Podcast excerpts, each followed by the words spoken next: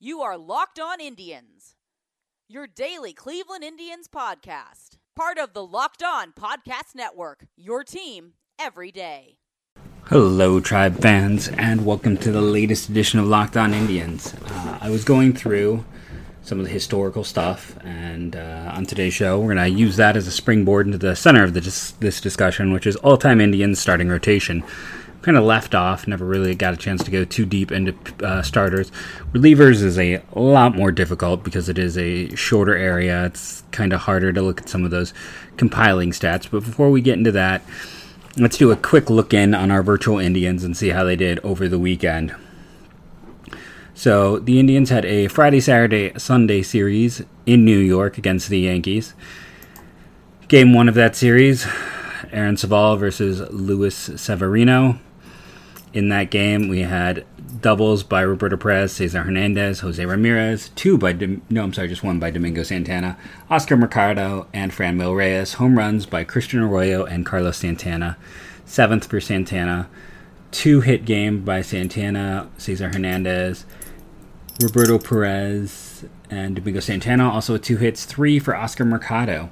Uh, Civale goes seven and a third innings, gives up six runs on five hits, on nine hits, and a walk. Has five strikeouts. Gives up three home runs.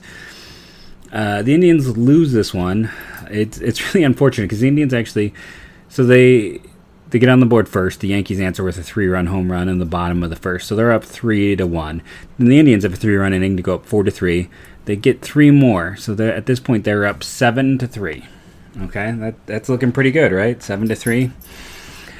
Unfortunately, uh, this is where uh, Civale and Karinchak kind of combine uh, in the seventh and give up all those runs back. Three run seventh gets them uh, within one, and then an unearned run comes across in the ninth to tie it up. So we go into extra innings, and in the top of the 13th, that's when Carlos Santana hits his home run, only to see uh, the Yankees get two in the ninth off of Hunter Wood to walk off win it.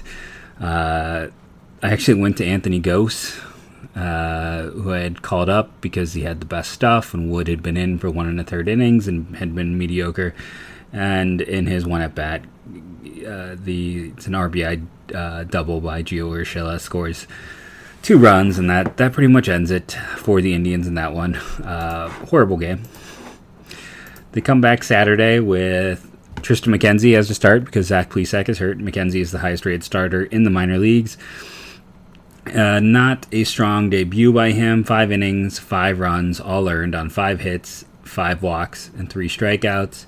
Uh, Adam Plutko actually does pick up the win for the Indians, pitching six or six, three and a third innings, giving up two runs on five hits, a walk, striking out four. The Indians win this one nine to seven. Um, they would get up big. I mean, well, so much like the other game, they would get a run in the first.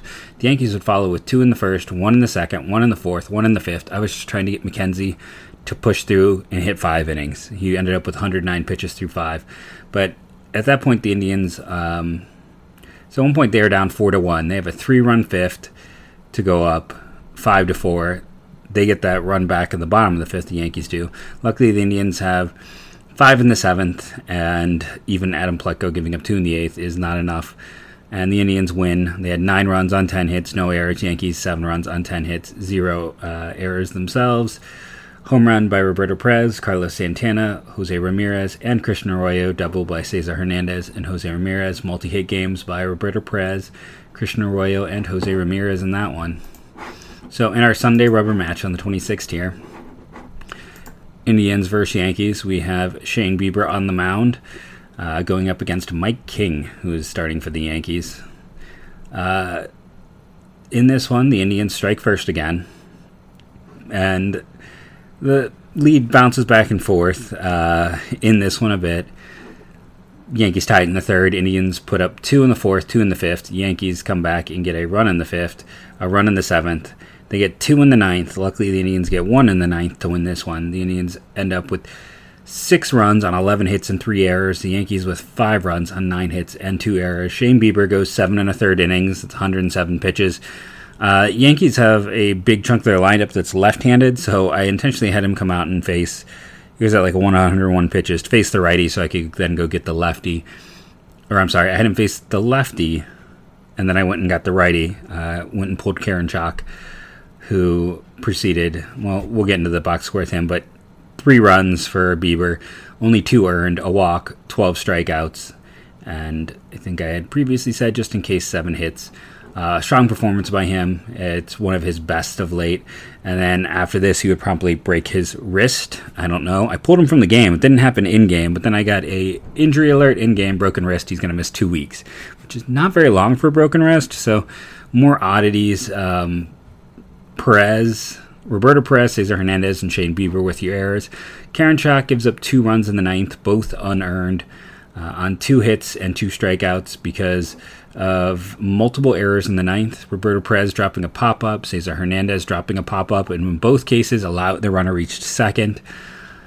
For the Indians, a double by Roberto Perez and Cesar Hernandez, Franmil Reyes with his sixth, Jake Bauers with his third in this one. Um, for the Indians, a four hit game by Roberto Perez, two hits by Franmil Reyes.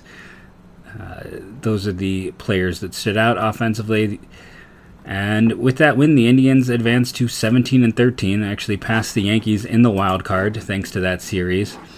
Um, if you're looking at standings, uh, I've played a little far ahead. Uh, I'm not going to say the exact where I am, but the odd thing right now in the American League is the best record in the American League um, belongs to the Kansas City Royals. Uh, the Indians have the second best record in the American League, but the Royals at 22 and 10 have the best record. Uh, the Indians currently are up. You know, it's it's all a bit odd. I think I've seen more uh, balk balks and errors than I had ever previously seen in in a whole season. So we'll continue to have fun with the simulation, and uh, we're going to lead into a little bit of history. We'll come back and talk all-time Indians in the second half of the show. I'm noticing right now. Uh, I checked the sound quality and it sounded pretty good to me, but I'm recording through the Real Realtek mic in system. Normally, when I listen to it, it sounds horrific, but the playback didn't sound terrible. So we will come back. Uh, hopefully, that'll stay okay for this podcast. So the this day in history, and we're going to talk about on Sunday, is that Addie Joss makes his major league debut, future Hall of Famer. Uh, this would be in 1902. He tosses a one hitter, beating the Browns at Sportsman's Park. Um, have a fantastic rookie season and a very interesting career, and that sets us up really well when we come back from the commercial break to talk about all time Indians, keeping that name Addie Joss in mind. One of our big sponsors is Postmates, and they've continued to be a sponsor, and right now is the perfect time for Postmates. Uh, whatever you need, whenever you need it, Postmates is going to bring it to you. They will bring you not just your, you know, your fast food, but they'll also bring you the pickup order from a restaurant. They will go to Walgreens and grab you something. They'll get the your groceries from the store. Basically, view them as as like a, someone who's working for you, bringing things to you and making your life easier. It's like having a a, a drone that works for you and is going to bring you what you need after you pay for it. In these times where you don't want to leave the house, if you can avoid it, uh, Postmates is perfect. So you want to get on your user iOS or Android device, open it up, see what's in the area that uh, can get delivered to you. It's also nice from that because sometimes you don't even know what's open right now. So Postmates allows you to see, oh, this is open. Um, I'm going to place an order and they're going to deliver something to me. So for a limited time, Postmates is giving our listeners $100 of free delivery credit for the first seven days. You got seven days to use this free hundred bucks. To start your deliveries, uh, download the app and use the code Locked On. That's code Locked On for $100 of free delivery credit for your first seven days when you download the Postmates app. Anything you need, anytime you need it, Postmate it. So I thought today, you know, I talked about Addie Joss. Um, he's a really fascinating pitcher and uh, one of those guys that probably does not get appreciated as much as he should. A for his performance and B for his tragedy. Um, I'm not sure if you're familiar with Addie Joss. We talked about him very quickly at the beginning of the show, but I just want to spend some time. You know, he's this kid from Wisconsin. He made his debut with the Indians in 1902. He was 22 years old. Uh, would go on to pitch 269 innings that year, and he would pitch from 1902 to 1909 uh, he was the Indians' best pitcher. In 1910, he gets hurt. He only pitches 107 innings that year. And sadly, you know, he was in 1910, he's 30 years old. He wouldn't pitch again because he would die at the age of 31. Um, I don't know how many people knew that, but he so he started out with Toledo, and he the St. Louis Cardinals uh, matched Boston's offer to get him of the Boston Americans. Toledo rejected both those offers and continued to pitch for the Mud Hens in 1901. And he returned to Wisconsin to pitch for Racine, uh, and he led that team uh, to the championship. He enrolled enrolled at Beloit College, which now living in Wisconsin, I know exactly where that is. I get off going Beloit every year, and the Brooklyn Dodgers um, were going to sign him. It was reported that he did sign with them, but he denied receiving uh, any money. There was a dispute with this, uh, and the Cleveland Bronchos, which is who they were at that point, were offered five hundred dollars to Toledo in exchange for Josh, Josh, Joss, and manager Bob Gilks, who would go on to be a scout for Cleveland. An agreement was reached. Um, and he was now a member of the American League because this was back when the American League National League they weren't kind of all together. There was, you know, some infighting and issues. Um, Dodgers owner Charles Ebbets invited Josh Joss for a meeting, which he declined, and he let it be known that he would play for the Mud Hens for 1902. Um, but he ends up instead pitching in Cleveland and the Toledo sports writers took exception to him, saying he voluntarily signed a contract with Toledo for this season. But when Cleveland showed him five hundred dollars, he forgot his pledge and sneaked off like a whipped cur. What a great, uh, great sentence! Uh, I mean, you gotta love that one. So there was an argument, and eventually he does come to Cleveland, and um, yeah, he it starts that fantastic career.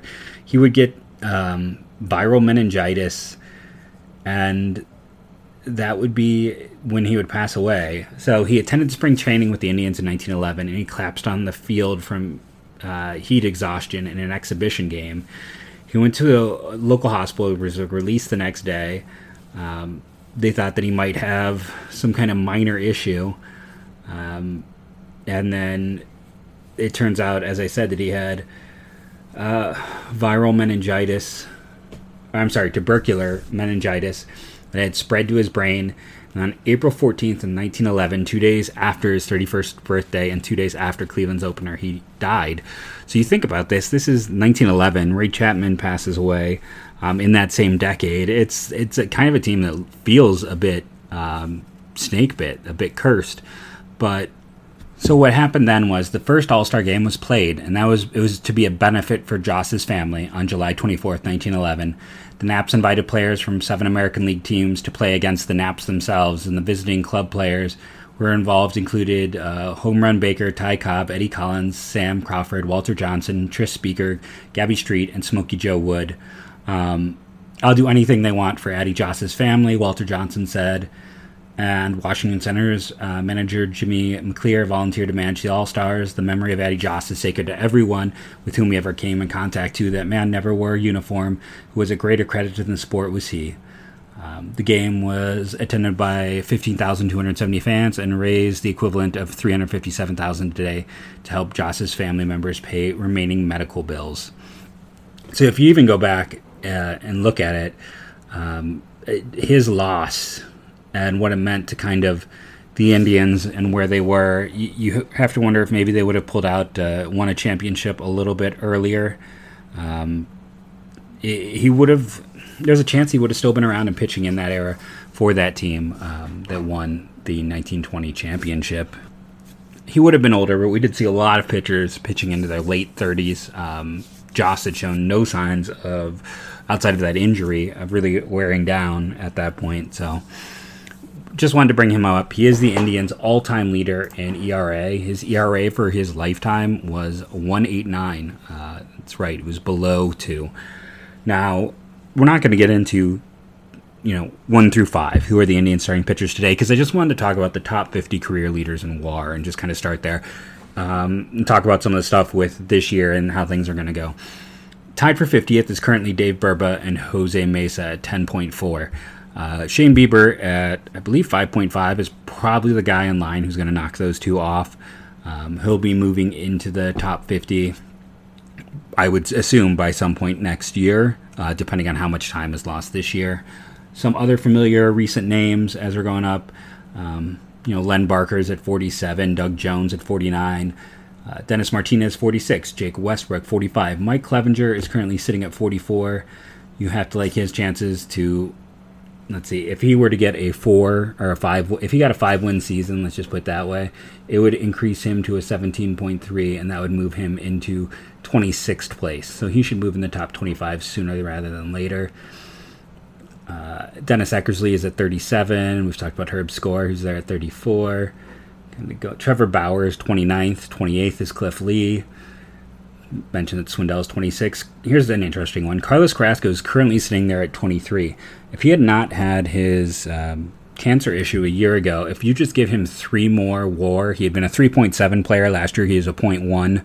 So if you go three, you just assume that he's going to have a, a drop off, and you put that in there, the room of that. All of a sudden, he jumps up to he would be on this list. Uh, a little bit ahead of Bartolo Colon, who's at 18th. So Carrasco is going to be, if he can come back and pitch well, and with the time he has left in Cleveland, he's going to end up being one of the top 15 pitchers uh, in terms of WAR in Indians history. Just moving up that list, Sonny Siebert, who we talked about recently, is 22. Blyleven, 21. Tom Candiotti at 20. 17 is Charles Nagy. 16, Louis Tiant. 15, CC Sabathia. 14th is Gaylord Perry, who also has the single highest uh, one season. His inclusion at 14 is kind of amazing because he only pitched three and a half years in Cleveland, but he was that good in three and a half years. He's 14th all time and has almost has over a win more than CC Sabathia, who had seven seasons. Jim Bagby had a late start, and we talked about him as well, and he is at 13th. Wes Ferrell at 12th. George Uhle, who uh, we talked about as reliever on one of those on the one of the World Series teams, at 11. And you got your top 10. So these are the guys that I'm kind of really looking at for the Indians five man rotation of all time teams. And this top 10 actually has an 11 because there's a pair of players tied at 8. So 10 is Mike Garcia, who I talked about as kind of maybe the most underrated Indian of all time. Willis Hudlin and Corey Kluber at 8. Early Wynn at 7. Bob Lemon at 6. Sam McDowell at 5. Addie Joss 4. Mel Harder at 3. Stan Coveleski at 2. And Bob Feller at 1. So I think we all agree Bob Feller is, has to be on the team as your one, and Stan Coveleski at two. Um, just big game and everything else. I mean, that's one two for the Indians. I, I don't think you can make too big of a debate or argument there. Addie Joss is rounds out the top three. Those guys are in. I don't think you're really debating anymore beyond with those three. Those are the top three arms. And we still have multiple award winners, Hall of Famers. And we have to look at Cy Young in his case for being on the Indians all time rotation, talking about the Cleveland Spiders and the like. So, tomorrow's show Bob Lemon, Sam McDowell, Corey Kluber, Cy Young. We're going to kind of go deep on the Cleveland Spiders. Um, I should say Wednesday's show, Wednesday's show. So, we got our top three. Four and five is where it's going to get very sticky uh, in terms of putting this team together. We were going to t- we're going to talk about dive into every single player in that Indians top ten all time for WAR. Um, Cy Young, we're going to have to dig into as well for his side of things in terms of putting him on the Indians all time rotation. As always, you are utterly fantastic. I really love and appreciate all of you for continuing to download, listen, and stay with this podcast as we kind of go into my flights of fancy. Uh, you are a fantastic audience, and I can't thank you enough for downloading, listening, reviewing, and telling friends and the like. I've been Jeff Ellis. You can find me on Twitter at JeffMLBDraft. And as always, go Tribe